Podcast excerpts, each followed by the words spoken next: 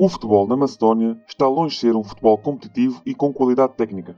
Contam-se pelos dedos de uma mão os jogadores que triunfaram em grandes clubes provenientes deste país. Existe um jogador que conseguiu tudo isso. Fez carreira praticamente toda em Itália.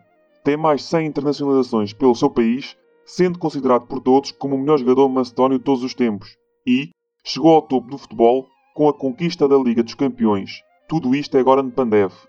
Hoje não vamos enaltecer a carreira do avançado, talvez numa próxima rúbrica.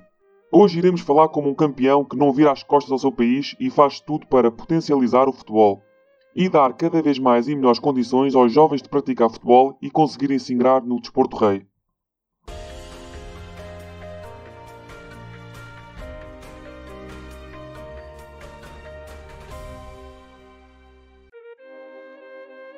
A academia criada por Goran Pandev era uma ideia antiga que o jogador tinha. Conseguiu concretizá-la em 2010 na sua terra natal, sob o nome de Academia Pandev, e tinha como principal objetivo fornecer melhores condições para os jovens macedónios e estarem preparados para a competição assim que chegasse ao futebol profissional. Começando apenas como projeto de formação de jovens atletas, a academia rapidamente criou também uma equipa de séniores. Todo este projeto era apenas dar mais capacidade aos jovens atletas, tanto que o avançado não tem responsabilidades na Academia Pandev, para além do financiamento das atividades. De acordo com o dirigente do clube, ele afirma mesmo que Goran Pandev é o dono, mas não tem qualquer cargo no clube e não está envolvido na gestão do mesmo. Só dá o dinheiro. Desde o início que colocou pessoas de confiança dele a dirigir o clube para poder concentrar-se na sua carreira. Isto porque, obviamente, Goran Pandev ainda joga ao mais alto nível. E não tendo tempo diário para assumir as rédeas do seu clube. O clube começou por partilhar um campo na zona de Strumica, no leste da Macedónia do Norte, perto da fronteira com a Grécia e a Bulgária que é a terra que viu nascer Goran Pandev, com lotação para quase 15 mil pessoas. Em 2018, devido a alguns litígios no que dizia respeito ao pagamento mensal do aluguer do campo para os jogos e treinos da equipa, o clube criado por Pandev viu-se obrigado a mudar de instalações. A decisão seria obviamente permanecer na cidade de Strumica. E a escolha recaiu no que é partilhado atualmente pela Academia Pandev e o FK Horizonte Turnovo, da terceira divisão da Macedónia, com uma lotação máxima para apenas 1.500 pessoas. Com este investimento feito por Pandev no país, começaram a abrir academias um pouco por todo o país, e o clube Pandev conseguiu recrutar os maiores atletas, aqueles que eram considerados maiores talentos, para fazerem parte do clube. Já na temporada 2014-2015, com 4 anos de existência, resolveu-se criar uma equipa sénior para os jovens entre os 18 e 19 anos pudessem ter um outro nível competitivo, que não teriam se apenas jogassem diante de adversários da mesma idade.